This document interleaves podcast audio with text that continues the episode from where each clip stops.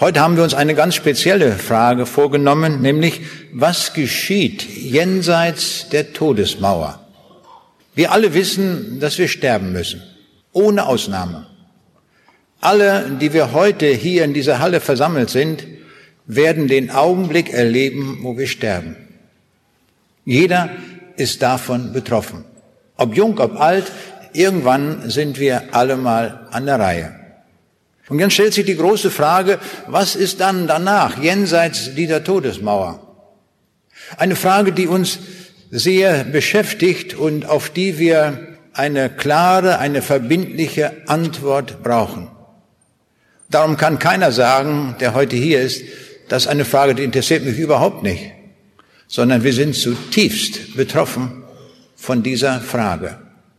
Ich glaube, das Volk, das am intensivsten über diese Frage nachgedacht hat, ist das ägyptische Volk.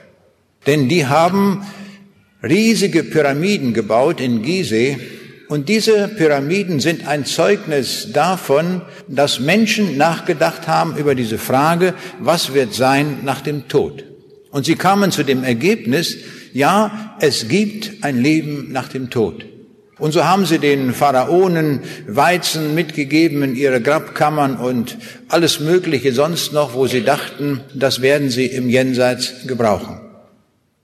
Aber es gibt auch andere Menschen, die sagen, ich bin Atheist, mich interessiert die Frage überhaupt nicht. Ich denke auch über die Frage gar nicht nach. Denn mit dem Tod ist alles aus.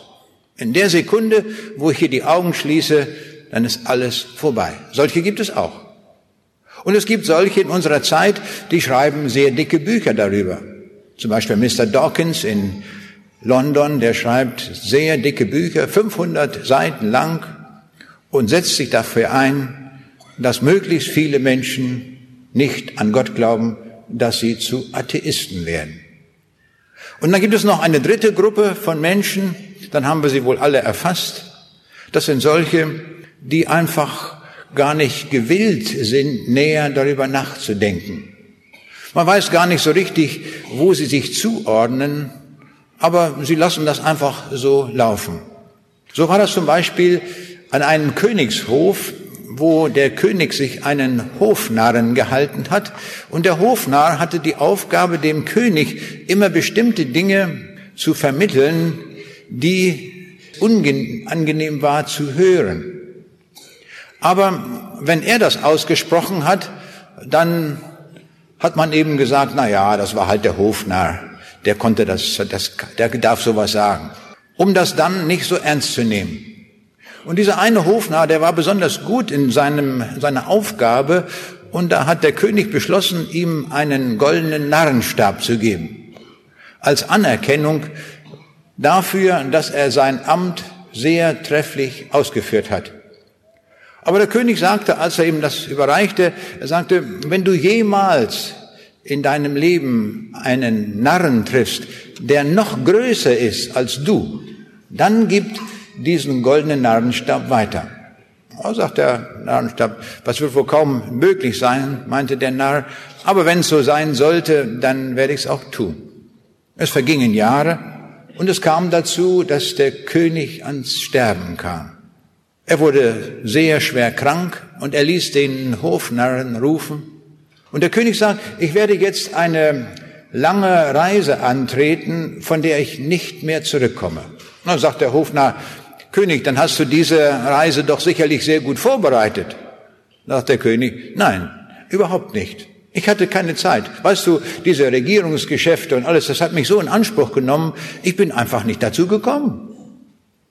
Und da holt der Hofnarr den goldenen Narrenstab aus der Tasche, legt ihn aufs Bett des Königs und sagt, du bist wahrlich der größte Narr. Und ich sollte doch den Stab weitergeben an jemanden, der ein noch größerer Narr ist als ich. Da hat er recht. Und das darf uns nicht passieren, dass wir über diese Frage nicht nachdenken und nicht die Antwort gesucht haben.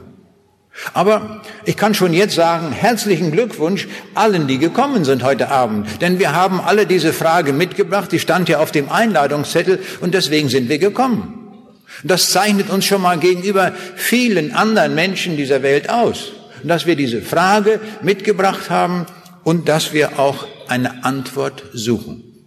Viele Menschen haben über die Todesfrage nachgedacht und ich will mal so einige der Gedanken zunächst Revue passieren lassen, damit wir mal so einen Eindruck bekommen, was zu diesem Thema so alles gedacht worden ist. Eine amerikanische Schauspielerin sagte, mit meinem Hund Terry habe ich sogar einen eigenen Gott an meiner Seite. Er ist nämlich eine Reinkarnation des ägyptischen Gottes Anubis, der die Gestalt eines Hundes hat. Das mag sich seltsam anhören, aber Terry und ich haben schon mindestens ein gemeinsames Leben im alten Ägypten verbracht. Er ein Tiergott und ich eine Prinzessin. Und jetzt hat uns das Leben wieder zusammengebracht. Merkwürdig, was uns da so erzählt wird. Eine andere amerikanische Schauspielerin sagt, wenn ich einmal sterbe, dann möge man meine Asche der Katze zu fressen geben. Dann lebe ich wenigstens in der Katze weiter. Also eins müssen wir dieser Frau schon zugestehen, sie hat mindestens darüber nachgedacht. Aber nicht zu Ende gedacht. Ich meine, jetzt taucht ja sofort die Frage auf, wenn die Katze jetzt ihre Asche gefressen hat, was macht man hinterher mit der Katze? Die wird ja auch mal sterben. Also das war nicht zu Ende gedacht. Aber wollen wir das mal dahingestellt sein lassen. Harald Junke, ein bekannter Entertainer, als er starb, gab es eine Trauerfeier in der Berliner Gedächtniskirche. Und der Entertainer Thomas Gottschalk hat dann in dieser Gedächtniskirche eine Trauerrede gehalten. Und in dieser Trauerrede sagte er, fast scheint es, als sei der liebe Gott es leid gewesen, sich im Himmel unter seinem Niveau zu amüsieren. Der Himmel wird seine Freude an Harald haben. Als ich das gelesen habe, dass er sowas gesagt hat, da war ich erschüttert, wie wenig Bibelkenntnis vorhanden ist. Wie wenig. Geradezu gar nichts. Und auch überhaupt keine Ahnung, wer Gott überhaupt ist. Willi Milovic, der Kölner Volksschauspieler, meinte, man solle möglichst unvorbereitet in den Tod gehen.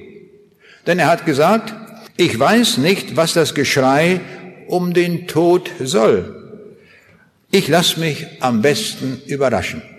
Na, so hat er das dann auch wohl praktiziert. Der wird sicherlich sehr überrascht sein, was er da erlebt hat, weil er sich überhaupt nicht darauf vorbereitet hat. Ein reicher Mann in Amerika war ein Fan von der Schauspielerin Marilyn Monroe. Und weil er sehr viel Geld hatte, hat er sich die Grabstelle gekauft direkt neben Marilyn Monroe. Und er sagte, ich lasse mich dort beerdigen und dann kann ich wenigstens im Tode ihr einmal sehr nahe sein. Was die Leute sich so alles ausgedacht haben, ist ja merkwürdig. Unser früherer Bundespräsident Roman Herzog, ihm wurde einmal die Frage gestellt, ob er an ein Leben nach dem Tod glaubt oder ob er weiß, wie das sein wird. Und seine Antwort war, nein, ich weiß es nicht, aber wenn ich es wüsste, würde ich es nicht weiter sagen. Merkwürdig. Da ist der Bundespräsident und wüsste, wenn er es wüsste, was nach dem Tode ist, dann will er es für sich behalten und gibt es nicht weiter. Merkwürdig. Ich staune nur, was die Leute so alle sagen, ganz unabhängig vom Amt. Und von einem anderen früheren Bundespräsidenten habe ich gelesen, dass er gesagt hat, als er von einem anderen, von einem Journalisten gefragt wurde, was er von Leben und Tod hält, da gab er die Antwort, über sowas rede ich nicht. Da war ich ganz erstaunt. Er war doch mal Kirchentagspräsident. Er war Bundespräsident und Kirchentagspräsident. Da würde man doch von solch einem Mann erwarten, dass er auf diese Frage eine klare Antwort geben kann. Hat er aber nicht gemacht. Ich dachte, schreibe ihm mal einen Brief. Habe ich dann gemacht, habe dann geschrieben, ich habe gelesen, dass Sie gesagt haben, über Leben und Tod reden Sie nicht habe ich ihn angesprochen, Sie waren doch Kirchentagspräsident. Und in der Bibel steht doch geschrieben, da hat doch der Jesus gesagt, wenn ihr mich bekennt vor den Menschen, will ich euch auch bekennen vor meinem himmlischen Vater. Und wenn ihr mich nicht bekennt vor den Menschen, will ich euch auch nicht bekennen vor meinem himmlischen Vater. Warum haben sie nichts bekannt, als sie gefragt wurden? Er hat tatsächlich zurückgeschrieben und schrieb mir dann, er verstehe sich nicht als Missionar. Nun, ist eine Sache. Aber wir sehen, da kommen so alle möglichen Meinungen zusammen. In Weimar lebte einmal die Tochter eines russischen Zaren. Und wie alle Menschen wissen, dass sie sterben müssen, wusste sie das auch. Ist ja prima, wenn man das weiß. Und vor allen Dingen, wenn man dann etwas nachdenkt darüber und etwas unternimmt. Und da hatte sie ein Testament anfertigen lassen und in diesem Testament hatte sie reingeschrieben, wie es einmal zugehen sollte dann, wenn sie sterben wird. Und da standen einige Bedingungen drin. Da stand drin, sie möchte einmal in Russlands Erde begraben sein. Nun gut, erster Punkt. Zweitens hat sie geschrieben, sie möchte auch neben ihrem Mann beerdigt werden. Also die Särge sollen dann so nebeneinander stehen. Das war so ihr Wunsch. Und sie sagte weiterhin, sie möchte in einer Kirche begraben werden. Und noch eine vierte Bedingung, es sollte doch mindestens einmal im Jahr die Sonne auf ihren Sarg scheinen. Merkwürdig, nicht? Also was die Leute sich so ausgedacht haben, ist schon gewaltig. Aber nun kam auch der Zeitpunkt, dass sie starb und nun hat man das Testament eröffnet mit diesen Bedingungen. Ja, jetzt wusste man überhaupt nicht, wie man das lösen kann. Das war ja sehr, ein sehr schwieriges Problem. Denn ihr Mann, der Erzherzog von Weimar, mit dem sie verheiratet war, der musste unbedingt in der Fürstengruft liegen. Das war so Sitte. In dieser selben Fürstengruft liegen auch, stehen auch die Särge von Schiller und auch von Goethe. Aber sie wollten in einer Kirche sein. Wie macht man das nun? Oh, da kam ein findiger Architekt und der hat das Problem gelöst.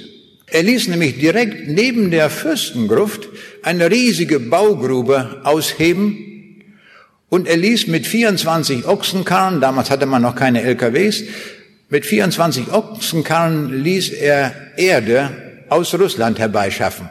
Und diese russische Erde wurde jetzt in die Baugrube hineingeschüttet. Und darauf hat man dann eine Kirche errichtet. Und diese Kirche war direkt angebaut an dieses Gebäude, an diese Fürstengruft. Nun hat man den Sarg hineingestellt in diese Kirche. Aber nicht oben in der Kirche, sondern in der Unterkirche und in der Unterkirche hat man einen freien Durchgang gemacht zur Fürstengruft. Also man konnte direkt dort in der Tiefe in die Fürstengruft hineingehen oder auch in die Kirche. Und jetzt hat man das so organisiert, der Sarg von dem Großherzog, der stand noch ganz genau, nicht wahr, in der Fürstengruft. Und ihr Sarg stand daneben, ein bisschen entfernt, aber schon, wenn man es genau nimmt, in der Kirche. Also so standen die beiden Särge nebeneinander. Und jetzt musste das Problem mit der Sonne noch gelöst werden, denn da unten scheint ja keine Sonne. Und da hat man in den Fußboden dieser Kirche eine große Stahlplatte hineingelegt mit vielen Bohrungen. Und nach Süden war ein großes rote, äh, rundes Fenster angebracht. Und mindestens beim Höchststand der Sonne, am 21. Juni, dann schien die Sonne durch das Fenster. Die Sonnenstrahlen fielen auf diese Platte mit den vielen Bohrungen und da das Licht dann durch auf den Sarg. Also alle vier Bedingungen erfüllt. Frage ist nun, was hilft das? Was bringt ihr das im Tod? Also wir sehen, bezüglich Tod gibt es unglaublich viele Auffassungen. Wir kennen sicher noch den Namen Rudolf Augstein. Er war Herausgeber des führenden deutschsprachigen Nachrichtenmagazins Der Spiegel und als er starb, galt er als der größte Journalist der Nachkriegszeit. Kurz vor seinem Tode wurde ihm die Frage gestellt, glauben Sie an Gott? Und seine Antwort war, nein. Ich glaube nicht an die Auferstehung irgendeines Toten, und dann muss ich mich damit auch gar nicht weiter beschäftigen. Wenn ich weg bin, bin ich weg. Wir werden gleich die Antwort aus dem Neuen Testament hören, was uns zu diesem Thema gesagt wird. Ich bekam neulich einen Brief. Ich bekomme ja sehr viele Briefe, weil die Leute meine CDs hören und meine Bücher lesen. Und dadurch kriege ich relativ viel Post. Ich kann die gar nicht alle beantworten, weil es zu viel ist. Aber immerhin lese ich, versuche ich doch alles zu lesen und ich versuche auch einiges zu beantworten. Und da hatte jemand eine CD von mir gehört und schrieb mir nun, was ich zu dem Thema, was wird fünf Minuten nach dem Tode sein, seine Meinung. Und er schrieb Folgendes. Sie wissen es nicht, ich weiß es nicht und niemand kann es überhaupt wissen. da hatte ich's. Ganz kurz und präzise gesagt, Sie wissen es nicht, ich weiß es nicht und keiner weiß es. Ich habe darüber nachgedacht, was dieser junge Mann da sich ausgedacht hatte. Und dann habe ich gedacht, der hat ja eigentlich recht. Das stimmt ja, was er sagt. Ich weiß es doch auch nicht. Wir haben doch keine Ahnung. Keiner ist jenseits der Todesmauer gewesen. Wir wissen es doch gar nicht.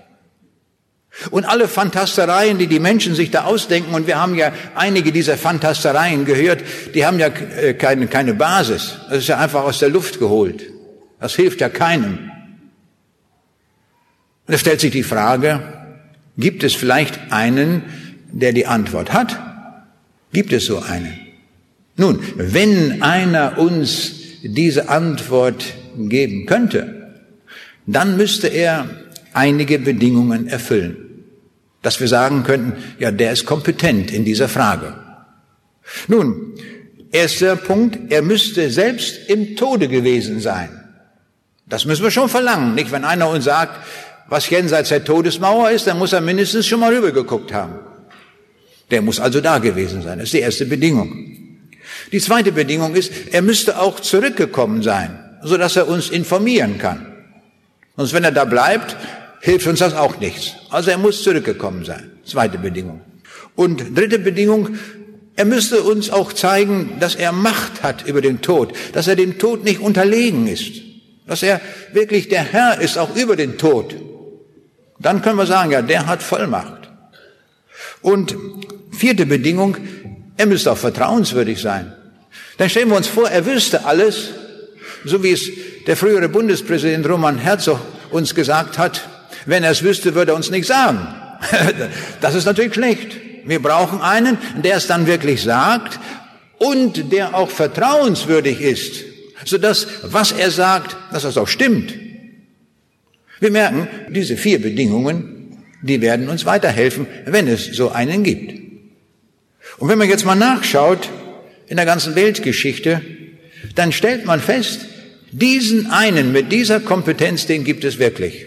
Das ist gewaltig. Das ist natürlich ganz großartig für uns. Das heißt, wir können die Antwort von ihm bekommen.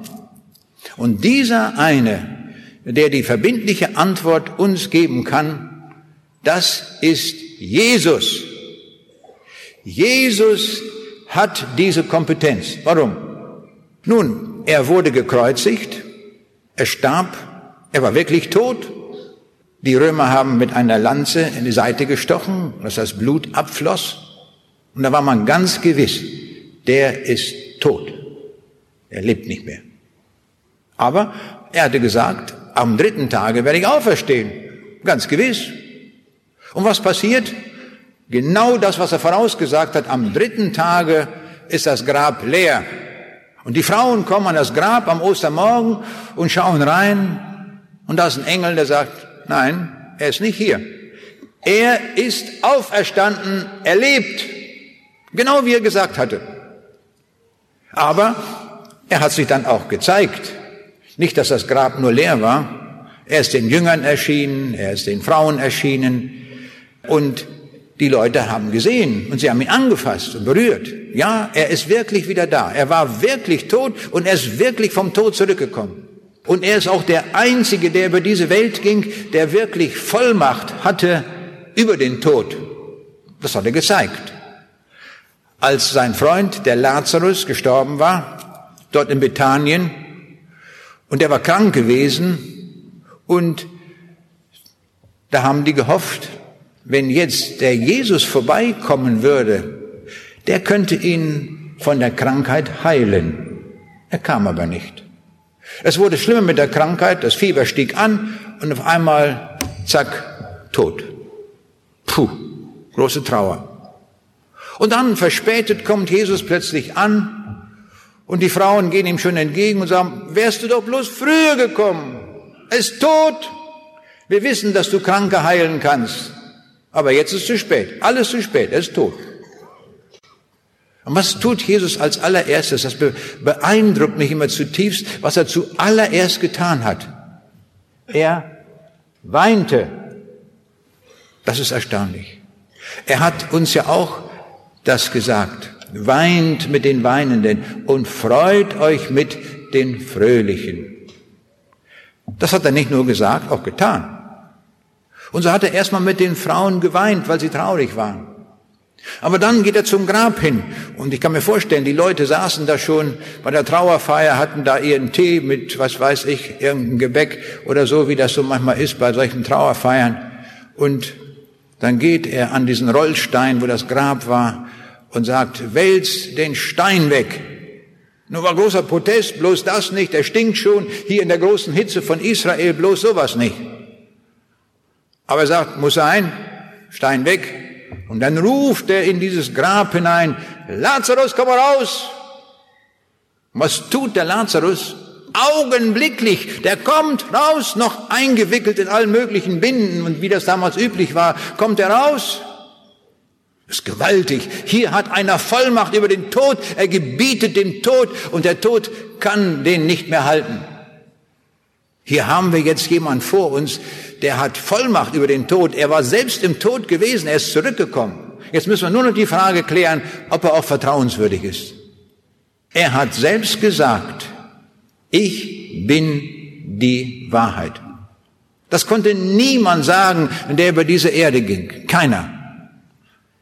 Nicht ein einziger. Gemessen an diesem Jesus sind wir alle Lügner, ohne Ausnahme, weil wir alle gelogen haben. Er hat es fertiggebracht, nicht ein einziges Mal zu lügen. Und er hatte genug Feinde, die genau aufgepasst haben. Was ist denn nun? Stimmt das, was er da sagt? Und sie konnten nicht eine einzige Lüge ihm nachweisen. Keiner. Also er stimmt, er hat das durchgehalten, was er gesagt hat, ich bin die Wahrheit. Merken wir, jetzt sind wir bei der richtigen Person angekommen. Jetzt wissen wir, wo wir die Antwort finden. Er ist auch der Einzige, der uns die Antwort geben kann. Niemand sonst, das kann man gar nicht stark genug betonen. Er ist der Einzige, der diese Kompetenz hat. Nun, wenn er Bescheid weiß, wenn er die Wahrheit ist und wenn er uns liebt, uns die Wahrheit sagen will, dann werden wir sie bei ihm finden. Und so wollen wir jetzt auf ihn hören, was er uns zu dieser Frage sagt, was jenseits der Todesmauer los ist. Jetzt kriegen wir die richtige Antwort. Jetzt müssen wir unglaublich aufpassen. Jetzt in diesem Augenblick kommt die richtige Antwort, die er uns sagt. Und wir finden sie im Lukasevangelium aufgezeichnet, Kapitel 16, die Verse 19 bis 31. Und auf die hören wir jetzt. Und da sagt Jesus, es war aber ein reicher Mann, der kleidete sich in Purpur und kostbares Leinen und lebte alle Tage herrlich und in Freuden. Es war aber ein Armer mit Namen Lazarus, der lag vor seiner Tür voll von Geschwüren und begehrte sich zu sättigen mit dem, was von des reichen Tisch fiel. Dazu kamen auch die Hunde und leckten seine Geschwüre. Es begab sich aber, dass der Arme starb und er wurde von den Engeln getragen in Abrahams Schoß. Der Reiche aber starb auch und wurde begraben. Als er nun in der Hölle war, hob er seine Augen auf in seiner Qual und sah Abraham von ferne und Lazarus in seinem Schoß. Und er rief, Vater Abraham, erbarme dich meiner und sende Lazarus, damit er die Spitze seines Fingers ins Wasser tauche und mir die Zunge kühle, denn ich leide Pein in diesen Flammen. Abraham aber sprach, Gedenke, Sohn, dass du dein Gutes empfangen hast in deinem Leben. Lazarus dagegen hat Böses empfangen. Nun wird er hier getröstet und du wirst gepeinigt. Und überdies besteht zwischen uns und euch eine große Kluft, dass niemand, der von hier zu euch hinüber will, dorthin kommen kann und auch niemand von dort zu uns herüber. Da sprach er, so bitte ich dich, Vater, dass du ihn sendest in meines Vaters Haus. Denn ich habe noch fünf Brüder, die soll er warnen, damit sie nicht auch kommen an diesen Ort der Qual. Abraham sprach, sie haben Mose und die Propheten, die sollen sie hören. Er besprach, nein, Vater Abraham, sondern wenn einer von den Toten zu ihnen ginge, so würden sie Buße tun. Er besprach zu ihm, hören Sie Mose und die Propheten nicht, so werden sie sich auch nicht überzeugen lassen, wenn jemand von den Toten auferstünde. Jetzt haben wir die klare Antwort, was jenseits der Todesmauer stattfindet. Wir sehen zwei Menschen, die sind abgerufen von dieser Welt. Das eine ist der Lazarus, und der andere, dessen Name wird gar nicht erwähnt, ein sehr reicher Mann. Der eine wird getragen in Abrahams Schoß, das ist ein Bild dafür, für das Paradies, wo Jesus gesagt hat dem einen Tschecher, heute noch wirst du mit mir im Paradiese sein. Und der andere ist hier, wie es Luther übersetzt, in der Hölle. Puh, ist aber starker Tobak, oder? Das ist hart. Eine knallharte Rede. Und das gefällt vielen Menschen überhaupt nicht, dass Jesus eine so knallharte Rede sagt. Was tun wir Menschen, wenn uns das nicht passt? Wir mildern das ab, wir unterdrücken das. Nein, nein, das ist nicht, ist keine Aussage, die Jesus trifft. Es ist nur ein Gleichnis und das muss man dann irgendwo deuten. Und so schrieb mir jemand auch hier wieder zu diesem Thema einen Brief und er schrieb mir, es handelt sich hier um eine gedichtete Lehrerzählung, eine Parabel oder ein Gleichnis. Gleichnisse dienen dazu, etwas zu verdeutlichen, indem ein Sachverhalt mit einem anderen, der nicht unbedingt der Wirklichkeit entsprechen muss, verglichen wird. Aha, aber hier ist kein Vergleichspunkt, hier wird nichts verglichen. Das ist kein Gleichnis. Überhaupt nicht. Dieser Text trägt nicht die geringsten Anzeichen eines Gleichnisses. Das ist eine Lüge. Hier gibt Jesus einen Bericht, was unmittelbar nach dem Tode sein wird. Nicht fünf Minuten nach dem Tod, sondern gleich eine Sekunde, eine Millisekunde nach dem Tod, augenblicklich. Und dann verdrehen wir das und nehmen das weg. In Gleichnissen kommt nie ein Personennamen vor. Da heißt es immer, ein Landmann ging aus und säte Samen auf sein Feld.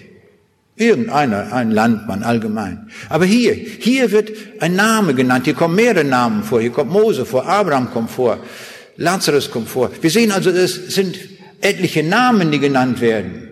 Das ist also kein Gleichnis, sondern hier haben wir es zu tun mit einem knallharten Bericht. Das muss man schon sagen. Ich komme nochmal zurück auf Augstein, der jetzt auch sich jenseits der Todesmauer befand und der sagte, dann habe ich mich auch gar nicht mehr damit zu beschäftigen. Nun, wenn der die Chance hätte, uns noch einmal im Spiegel einen Artikel zu schreiben darüber, was er erlebt, was würde dieser Mann jetzt schreiben? Nun, ich denke ungefähr so. Liebe Spiegelleser, mit dem Tod ist nicht alles aus. Ich habe mich geirrt. Ich lebe, ja, ich muss leben, aber an einem schrecklichen Ort. Wer hier hinkommt, kommt nie mehr weg. Für mich ist alles zu spät. Ihr lieben Spiegelleser, kehrt um, damit ihr nicht auch hierher kommt. Ihr lebt noch in der Welt, Dort bei euch kann man sich noch entscheiden. Hier nicht mehr. Es gibt ein zu spät. Und das musste ich erfahren. Bekehrt euch zu Jesus und folgt ihm. Dann kommt ihr an den schönen Ort. So würde er heute schreiben. Wird ihm aber nicht gewährt. Denn niemand, der dort drüben ist, bekommt die Chance, noch etwas hier zu sagen. Warum nicht? Weil alles gesagt ist. Es ist alles gesagt. Wir haben was gelesen. Jesus hat uns gut informiert, was dann sein wird. Jetzt nehmen natürlich viele Anstoß daran, dass hier von der Hölle die Rede ist. Das kann doch nicht sein. Hölle, was ist das denn? Und da stellt sich die Frage, warum spricht Jesus so deutlich, so klar von der Hölle, wo ein Mann geschildert wird, der in den Flammen sitzt? Schrecklich. Warum? Jesus war doch der liebevollste Prediger, der über diese Erde gegangen ist. Niemand hat besser gepredigt, niemand hat liebevoller gepredigt, niemand hat barmherziger gesprochen wie er. Und warum spricht er so deutlich und so viel über die Hölle? Das ist ja die Frage. Ich hatte neulich ein Gespräch mit einem jungen Mann und ihm war das auch nicht recht, dass da von der Hölle die Rede ist. Und da fiel mir in dem Moment, wo wir sprachen, folgendes Gleichnis ein. Da habe ich ihm folgendes gesagt. Ich sage, stellen wir, stellen wir uns einmal vor, da ist ein großer Fluss und über diesen Fluss geht eine Brücke. Aber diese Brücke ist schon sehr alt, ist eine Holzbrücke und die ist schon an vielen Stellen morsch. Und darum steht am Ufer vor der Brücke ein Schild, und da steht drauf geschrieben, die Brücke bitte nicht betreten. Es besteht die große Gefahr, dass man einbricht und ertrinkt. Dann habe ich ihn gefragt. Ich sage, was ist das jetzt? Ist das Angstmacherei oder ist das eine Hilfe? Im ersten Moment schwankte er noch, vielleicht ist das doch Angstmacherei. Aber ich sage, setzen wir noch einen drauf. Dann habe ich ihm gesagt, also, es steht auch noch geschrieben auf diesem Schild, in, in den letzten Tagen sind schon 20 Leute eingebrochen und ums Leben gekommen. Also was da passiert ist, richtig ein Bericht. Ich sage, was ist das? Nur eine Hilfe, wenn wir davor stehen, oder ist das Angstmacherei? Na, dann war er plötzlich zu der Überzeugung gekommen, das ist eine Hilfe, dass wir eine solche Brücke auf keinen Fall betreten. Und genau das tut Jesus auch. Er sagt uns, diese existierende Brücke gibt es. Diese Hölle gibt es. Aber er sagt gleichzeitig, sieh zu, dass du auf keinen Fall dorthin kommst. Das ist doch prima, wenn das so ist. Dass der Jesus uns warnt und sagt, das gibt es, dass wir nicht unversehens dorthin kommen. Das ist ja schrecklich. Ich finde es ganz schrecklich, wenn ich alle möglichen Dinge hier predigen würde, würde über die Liebe Gottes unentwegt predigen, ohne Ende über die Liebe Gottes und die Hölle gar nicht erwähnen würde. Und da würde manch einer sagen, ach, mir geht es so gut, die Liebe Gottes brauche ich gar nicht. Ich kenne solche Leute. Die sagen, mir geht es ganz prima, ich bin ganz gesund und ich habe ein Haus und ich habe alles, was ich brauche, habe ich. Ich brauche keinen Gott. So sagen sie. Und die Liebe Gottes ist gar nicht wichtig für mich. Ich, ich lebe einfach so. Ja, Moment. Du bist in Gefahr. Du bist dabei, über diese morsche Brücke zu gehen und stürzt ein. Und das will der Jesus sagen. Bei allem, wie gut es dir geht, du bist unterwegs auf einer Brücke, die einstürzt und die dich in die Hölle bringt. Und der Jesus sagt, stopp, gehe nicht über diese Brücke, weil er dein Leben schonen will. Das ist der Grund. Also halten wir fest, dass wir das ja nicht falsch verstehen. Wenn der Jesus über die Hölle spricht, dann warnt er uns und er will uns helfen, aber nicht schockieren. Ich finde manchmal sogar ganz gut, wenn wir auch schockiert wären. Es wäre gut, wenn dieser Text, den wir gehört haben aus dem Munde Jesu, dass der uns zutiefst erschüttert. Das muss manchmal sein, dass wir aus unserem Lebenstrott einmal rauskommen dass wir mal richtig durchgeschüttelt werden, sagen, meine Gütiges, wo bin ich unterwegs? Zur Hölle? Schrecklich. Raus, raus, raus aus dieser Gefahr. Sofort diese Brücke wieder verlassen, dass ich ja nicht einstürze. Das wäre heilsam, das wäre gut.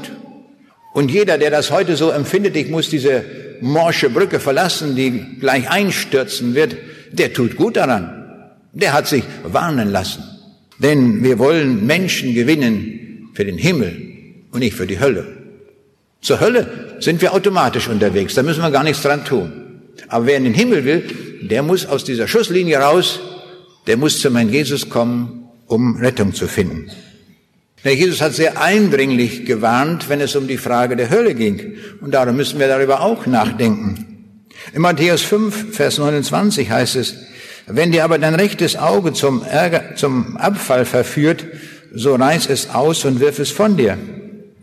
Es ist besser für dich, dass eins deiner Glieder verderbe und nicht der ganze Leib in die Hölle geworfen werde. Also wenn du irgendetwas tust, was dich vom Reiche Gottes abhält, dann hack meinetwegen die Hand ab oder reiß den Bein aus. Das ist sehr drastisch gesagt. Damit wir ja nicht an diesen schrecklichen Ort kommen. Dieser Ort der Hölle ist ewig. Er ist ohne Ende. Das müssen wir wissen. Dies hier, wo der Lazarus sich befindet und auch wo sich der reiche Mann befindet, ist noch gar nicht mal die endgültige Hölle. Das ist so die Bibel hat gar keine Bezeichnung dafür, darum nenne ich das mal die Vorhölle. Und das Paradies ist auch noch nicht der Himmel, das ist der Vorhimmel. Weil die alle, die geglaubt haben an den Herrn Jesus, befinden sich im Paradies. Denen geht es gut. Der Jesus hat ja gesagt, heute wirst du noch mit mir im Paradies sein. Das heißt, der Jesus ist auch im Paradies. Das ist wunderbar. Gibt es keine Krankheit, kein Tod, kein Leid. Wunderbar ist im Paradies. Aber es gibt eine Auferstehung, und die erste Auferstehung wird sein aus dem Paradies heraus und dann geht's in den Himmel ab. Und dann werden alle Menschen, die je auf dieser Erde gelebt haben, werden gleichzeitig in den Himmel einmarschieren. Ist das nicht großartig? So hat sich Gott das ausgedacht, dass sie alle gleichzeitig zum Throne Gottes einmarschieren. Das ist der ewige, endgültige Ort. Und die Bibel sagt, selig ist, der Teil hat an der ersten Auferstehung, denn der wird dort sein in der Ewigkeit im Himmel. Und dazu rufen wir, zu diesem Ort rufen wir. Da muss man nämlich extra kommen, da muss man sich entscheiden, da muss man sich bekehren zu Jesus Christus, dass man den Ort des Himmels annimmt. Die Hölle geht automatisch. Das haben wir gesehen bei Augstein, bei all den Leuten, bei den Atheisten, nicht wahr? Die werden sich alle dort vorfinden und die werden erstaunt sein, dass es kein Zurück mehr gibt. Hätten wir es doch bloß anders gemacht in diesem Leben. So werden sie sagen. In Matthäus 3, Vers 12 lesen wir, er hat die Worfschaufel in der Hand, er wird seine Tenne fegen und seinen Weizen in die Scheune sammeln, aber die Spreu wird er verbrennen. Jetzt kommt es mit unauslöschlichem Feuer. Es wird ewig sein. Wir sehen also, die Menschheit wird jenseits der Todesmauer aufgeteilt sein in zwei Bereiche. Einmal diejenigen, die endgültig in den Himmel kommen und die anderen, die endgültig und ewig auch in die Hölle kommen. Das müssen wir wissen einfach. Das ist erstmal Tatbestand. Das ist die Situation jenseits der Todesmauer. Und jetzt kommt es darauf an, wo möchte ich die Ewigkeit verbringen? Was soll mein Platz sein? Wir wollen noch mal ein wenig nachdenken über den Reichen, denn das kann uns helfen zu unserer Entscheidung. Dieser Reiche sagt jenseits der Todesmauer nicht mehr, es gibt keinen Gott. Hat er jetzt gesehen? Gibt es doch. Also alle Atheisten werden entsetzt sein. Sie, war, sie waren doch überzeugt, dass es keinen Gott gibt. Jetzt plötzlich sehen sie, es hat doch einen Gott gegeben, der mich verurteilt hat. Halten wir fest, Fünf Minuten nach dem Tod gibt es keine Atheisten mehr. Nicht einen. Weil sie alle sehen. Gibt es gar nichts mehr zu diskutieren. Ja, schon eine Sekunde nach dem Tod gibt es keine Atheisten mehr. Die gibt es nur in dieser Welt, wo man noch ganz groß und laut das tönen kann. Was mir auch aufgefallen ist, viele Menschen klagen über das Leid in dieser Welt. Warum lässt Gott das Leid zu? In der Hölle potenziert sich das Leid. Unvorstellbar viel schlimmer als hier auf der Erde. Aber mir fällt auf, dass dieser Reiche dort nicht sagt, warum muss ich Leid ertragen? Viele Leute sagen das auf dieser Erde, warum muss ich Leid ertragen? Er überhaupt nicht, sondern er wusste das, er hat davon gehört und darum erlebt er genau das, was ihm zu Erdzeiten verkündigt worden ist. Und er sagt, jetzt stellt er fest, es stimmt alles, was gesagt wurde, was gepredigt wurde, alles stimmt. Und was mir hier auch auffällt, er klagt Gott gar nicht an. Jetzt könnte er doch eigentlich sich brüsten und einfach reden. Gott, warum hast du das getan, dass ich jetzt hier bin? Und alle diese Dinge könnte er jetzt so artikulieren. Tut er aber nicht. Warum nicht? Ich stelle mir vor, er ist auch durch eine solche Evangelisation gegangen in seinem Leben, wo ihm das sehr, sehr klar verkündigt wurde. Es gibt einen Himmel, es gibt einen Höll, eine Hölle. Und wie du dich entscheidest, da wirst du ewig zu sein. Und da war der Ruf auch gesagt worden, komme zu Jesus, damit du an den schönen Ort kommst, damit du in den Himmel kommst. Und hat er gesagt, brauche ich nicht, ich lebe herrlich und in Freuden. Aber es wurde ihm auch gesagt, wenn du so bleibst, wie du bist, dann ist dir die Hölle sicher. Jetzt erlebt er das. Und er erlebt genau das, was ihm verkündigt wurde. Es stimmt also, was gesagt wurde. Darum kann er nicht anklagen. Denn Gott wollte ihn retten. Gott hatte den Retter geschickt in die Welt, den Herrn Jesus, dass wir Rettung finden können. Und was mir auch auffällt, er sagt nicht, dass er ungerecht beurteilt wurde. Hätte er ja auch noch sagen können.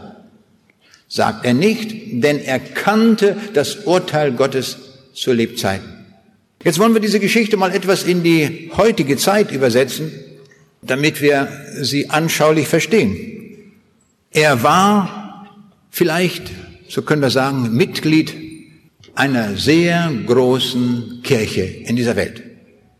Nun, er war Mitglied dieser Kirche, er ist als Baby getauft worden, er war im Kirchenregister eingetragen, aber er hat nie am Gemeindeleben teilgenommen. Ihm wurde ja verkündigt, wenn du getauft bist, bist du Kind Gottes, dann kommst du irgendwann mal in den Himmel. Das hat er geglaubt.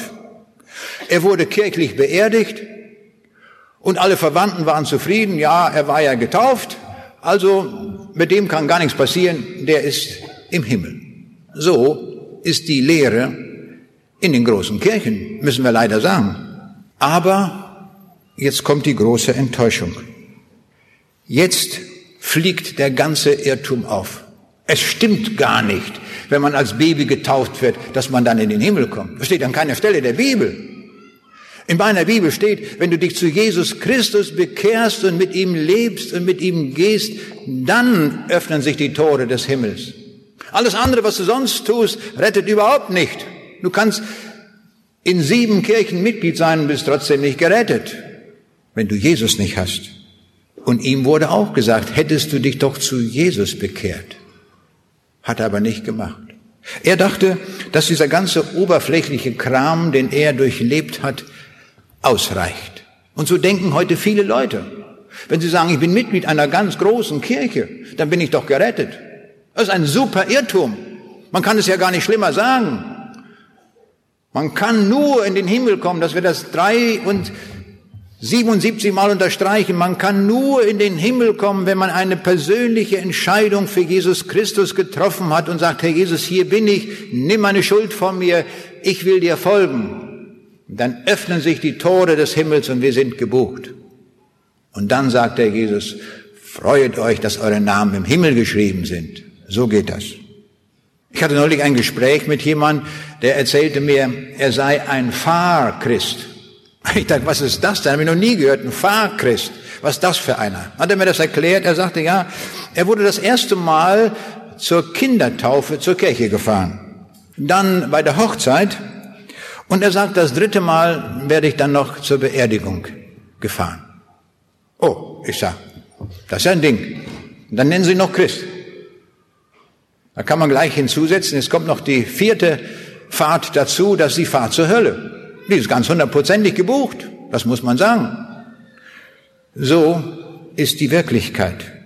Warum ist eigentlich der Reiche in der Hölle? Warum? Weil er reich war?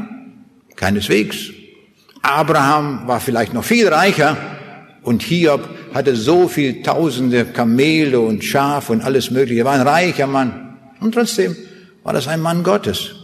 Also es liegt nicht am Reichtum, sondern der Knackepunkt ist, wie es hier der, ihm gesagt wird, sie haben Mose und die Propheten, lass sie dieselben hören. Und das tun wir auch. Wir geben die Botschaft weiter aus der Bibel. Das steht ja dafür. Mose und die Propheten, das ist das Wort Gottes.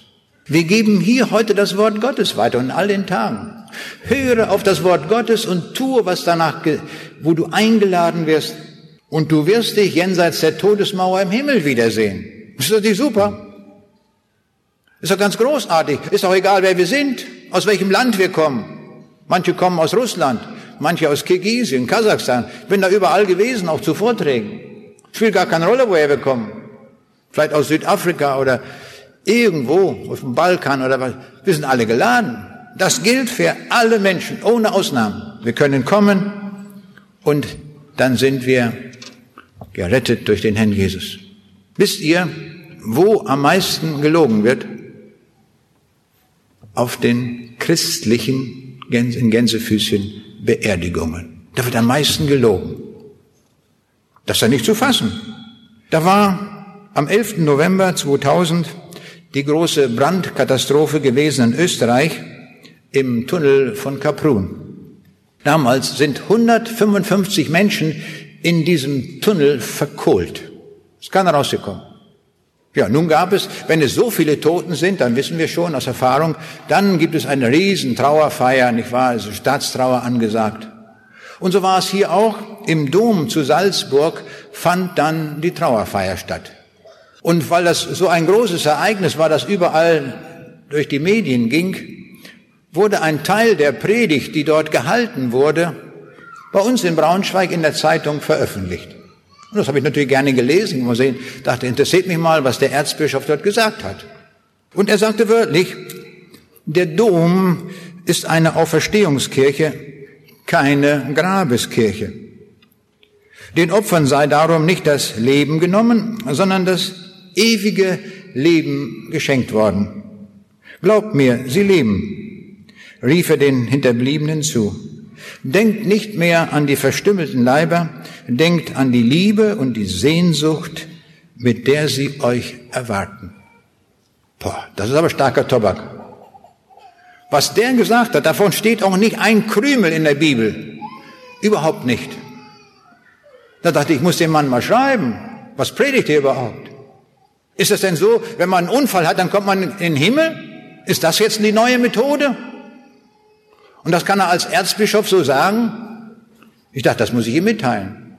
Dann habe ich ihm geschrieben, dass in der Bibel steht, dass wir nur dadurch in den Himmel kommen, wenn wir den Herrn Jesus glauben. Ich sage, stellen Sie sich vor, man hätte am Eingang des Tunnels eine Umfrage gemacht und gefragt, so jeden Einzelnen, glauben Sie an den Herrn Jesus? die, manche hätten gesagt, hören Sie auf hier, ich will hier Urlaub machen, jetzt hören Sie mit diesem frommen Kram auf.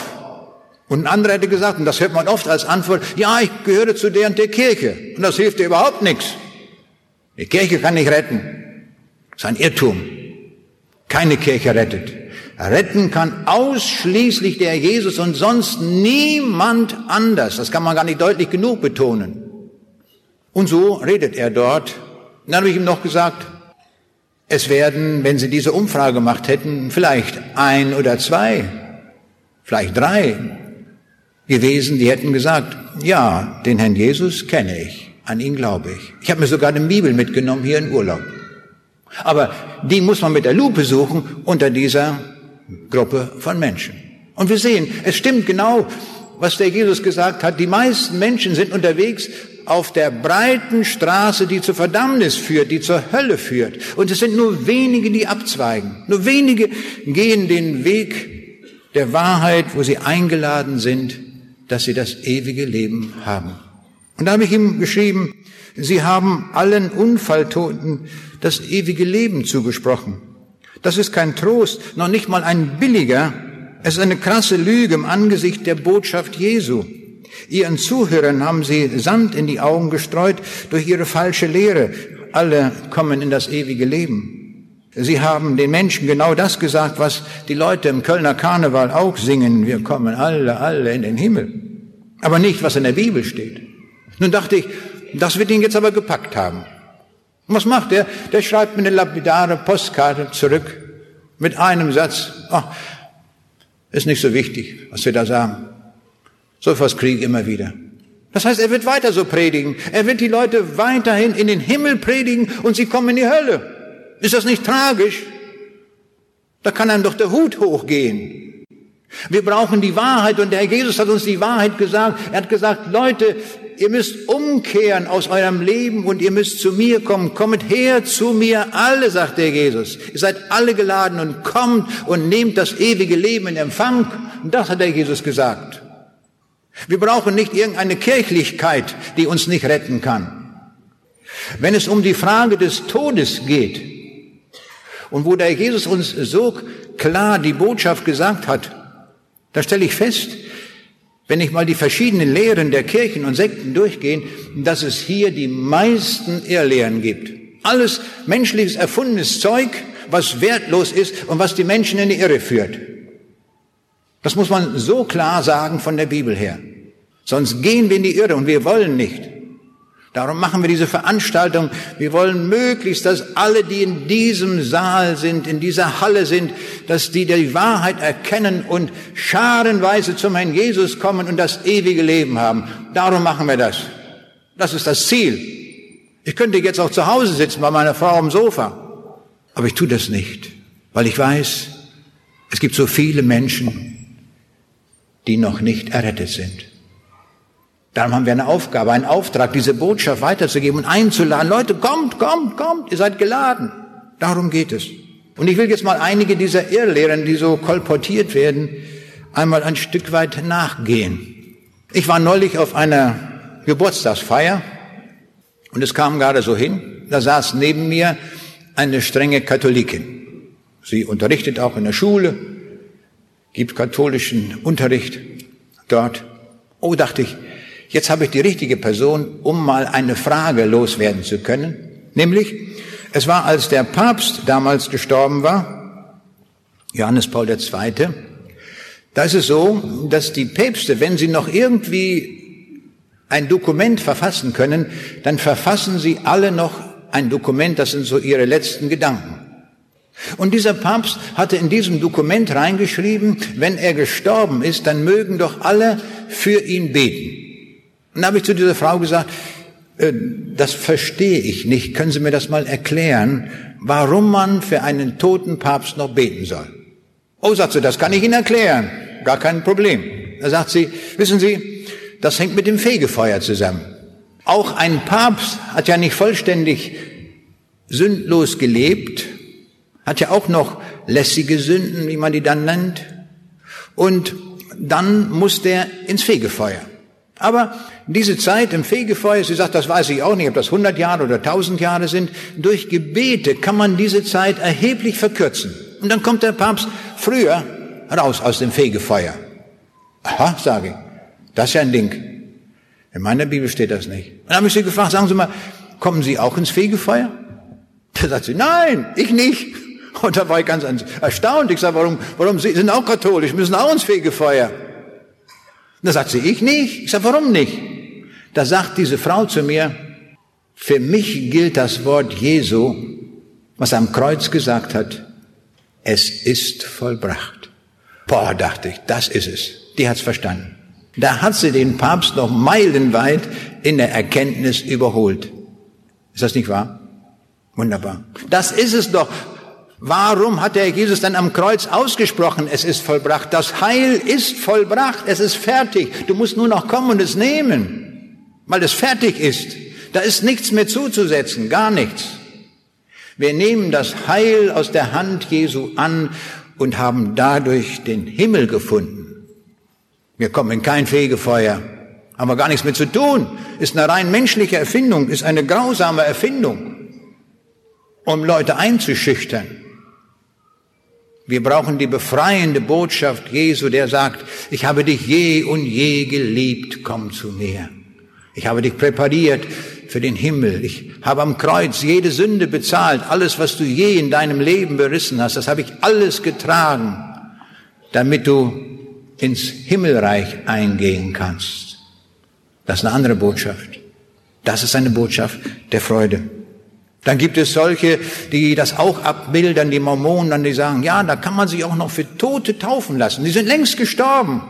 Schon vor 100 Jahren. Aber wenn du die Daten bereitgeben kannst, dann kannst du dich für die noch taufen lassen, dann kommen die auch in den Himmel. Meine Bibel sagt das nicht. Steht nirgendwo. Haben wir gesehen in dem Text, den wir gehört haben. Wenn wir jenseits der Todesmauer sind, ist alles entschieden für Zeit und Ewigkeit. Es, drüben ist keine Entscheidung mehr möglich. Null.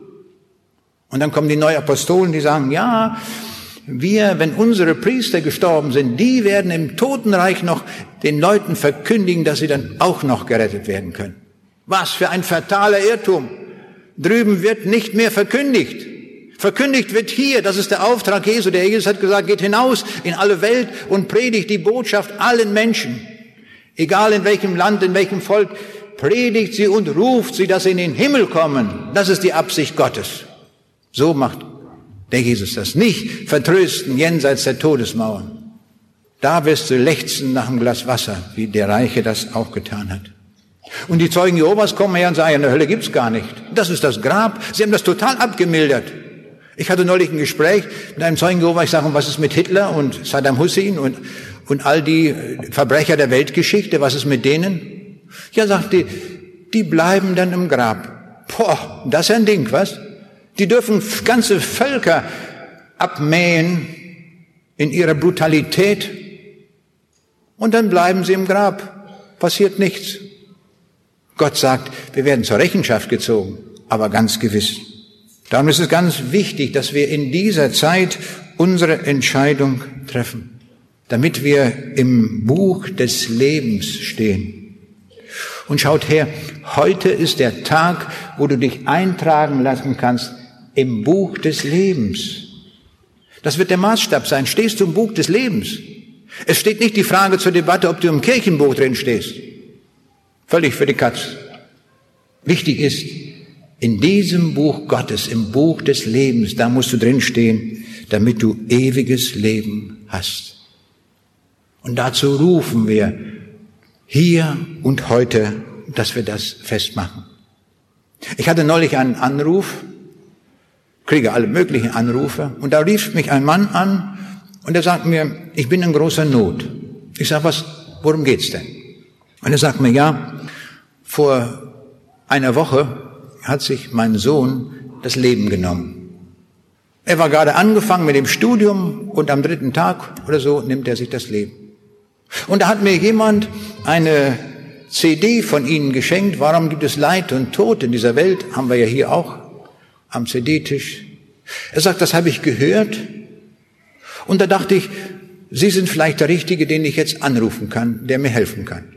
Können Sie mir helfen? Ich sage, nein, ich kann nicht helfen. Ich sage, aber ich kenne einen, der Ihnen helfen kann. Denn diese Sache, die Sie da erleben, die ist so ungeheuer schwer, das können Sie gar nicht alleine tragen. Da sagt er, wer ist denn das? Ich sage, das ist der Herr Jesus. Der Herr Jesus kann das tragen. Kennen Sie ihn? Sagt er, nein. Oh, ich sage, den können Sie kennenlernen, den müssen Sie kennenlernen. Ich sage, wir machen jetzt Folgendes. Ich schicke Ihnen jetzt per Post zwei CDs, wo über diesen Jesus gesprochen ist. Und ich bitte Sie, hören Sie sich diese beiden CDs an. Diese beiden CDs sind ausreichend, dann wissen Sie genug von Jesus und dann rufe ich Sie wieder an, nachdem Sie die gehört haben. Dann haben wir es so gemacht. Eine Woche später rief ich an. Aber es kam noch so. Ich hatte mit ihm am Telefon noch gebetet, nach dem Gespräch. Und ich habe so gebetet etwa, Herr Jesus, du siehst die Not dieses Mannes. Wir Menschen können das nicht tragen. Und das ist so schwer, wenn der Sohn sich das Leben nimmt. Herr Jesus, erbarme dich, hilf das zu tragen. Hilf diesem Mann auch, dass er das tragen kann. So ungefähr habe ich gebetet. Ruft der Mann fünf Minuten später wieder an und sagt, können Sie mir das Gebet aufschreiben? Das war so schön, das hat mir schon geholfen. Ich sage, das mache ich. Das tue ich zusammen mit den CDs, kommt auch jetzt dieser Brief noch mit hinein, mit dem Gebet. Dann habe ich ihm das hingeschickt. Nach zwei Wochen rief ich ihn an. Ich sage, haben Sie die CDs gehört? Ja, habe ich. Wissen Sie jetzt, wer Jesus ist? Ja, weiß ich. Ich sage, jetzt ist nur noch ein Punkt, dass wir das festmachen, dass Sie zu ihm kommen. Wollen wir das machen? Haben wir am Telefon gemacht. Ich glaube, wir haben eine Stunde telefoniert, habe ich ihm das erklärt, den Weg, wie man den Herrn Jesus finden kann, damit er ewiges Leben hat. Ich sage, jetzt machen wir zwei, zwei Gebete. Ein Gebet, wo Sie Ihr Leben dem Herrn Jesus geben und das festmachen. Und im zweiten Gebet, da bitten wir ihn jetzt, diese schwere Situation zu tragen, dass Sie das tragen können. Dann haben wir diese beiden Gebete gebetet. Den werden wir einmal im Himmel wiedersehen. Wir sehen, es ist so unterschiedlich, wie Menschen von Gott gerufen werden, dass sie kommen, aber wie auch immer. Die schönste, die einfachste, die unproblematischste Methode ist, wenn wir die Botschaft hören und dem Worte Gottes gehorsam sind und kommen. Und in der Situation sind wir. Wenn Gott noch hart mit uns redet, dann ist das noch Gnade. Aber nehmen wir es doch so an. Gott ruft dich und sagt, komm und mach das fest. Dass du ja nicht in die Hölle kommst. Wenn du es aber nicht tust und sagst, oh, mal sehen, irgendwann, dann bist du auf dem alten Weg unterwegs, der zur Verdammnis führt. Lass dich rufen und komm, hier und heute. Du bist geladen, du bist gewollt von diesem Jesus Christus und wirf alle Irrlehre, die dir irgendwo auf dem Wege vermittelt wurde, wirf das weg, bereinige deine Seele davon und nimm die Botschaft der Bibel ernst und glaube dem Herrn Jesus. Der lügt uns wirklich nicht an. Er will uns reich beschenken, dass wir das Himmelreich gewinnen. Komm doch, lass dich locken und rufen. Ich werde gleich dort hochgehen wo der große rote Punkt ist, durch die Tür. Da haben wir einen großen Raum zur Verfügung und da kann man hinkommen und da werde ich meine Bibel aufschlagen und werde erklären, wie man diesen Jesus finden kann. Hier und heute, nicht morgen. Hier. So dass wir es ganz genau wissen. Und zwar so genau, dass selbst wenn wir in der kommenden Nacht sterben würden, dann wären wir im Himmel. Denn so hat der Jesus das verordnet und uns gesagt, wie das geht. Kommen wir dorthin. Ich rufe auch Kinder, dass sie auch kommen. Sie können das schon sehr früh festmachen. Es ist nicht schwer zu verstehen, denn Jesus liebt auch die Kinder, ganz besonders sogar. Er liebt auch die Jugendlichen, kommt doch. Vielleicht habt ihr das schon mal weiß, wie oft gehört und habt das noch nicht festgemacht. Wie tragisch, das ist traurig. Und vielleicht sind wir schon im Erwachsenenalter irgendwo, aber es ist noch nicht zu spät, wir sind noch hier, noch diesseits der Todesmauer. Und so können wir kommen und sagen, Herr Jesus, ich habe es noch rechtzeitig gehört. Jetzt komme ich, jetzt mache ich es fest. Ich will es ganz genau wissen. Und wenn jemand sagt, ja, ich bin schon ein bisschen fromm, schon irgendwo durch was weiß ich geworden, aber die Gewissheit, dass ich in den Himmel komme, habe ich nicht, dann komme auch. Denn das muss man ganz genau, ganz gewiss wissen. Das alles wollen wir dort vermitteln in diesem großen Raum. Alle können gleichzeitig kommen. Und vielleicht hat jemand jemand mitgebracht, bin gemeinsam mit dem Auto gekommen. So kann er auch mitkommen. Ich fand das so schön gestern. Da war eine junge Frau, hat eine andere junge Frau mitgebracht. Die eine war schon dabei und hat die mitgebracht, bei der Hand genommen. Und dann war die dabei, hat die Hand gehalten, als sie dieses Gebet sprach, Herr Jesus, nimm mich auch an. Das ist möglich. Wir kennen den, der uns vor der Hölle befreien will. Es liegt jetzt in deiner Verantwortung, dass du sagst, ich komme. Das lasse ich mir nicht entgehen. Das nehme ich hier und heute an. Komme gleich. Gott segne dich darin. Amen.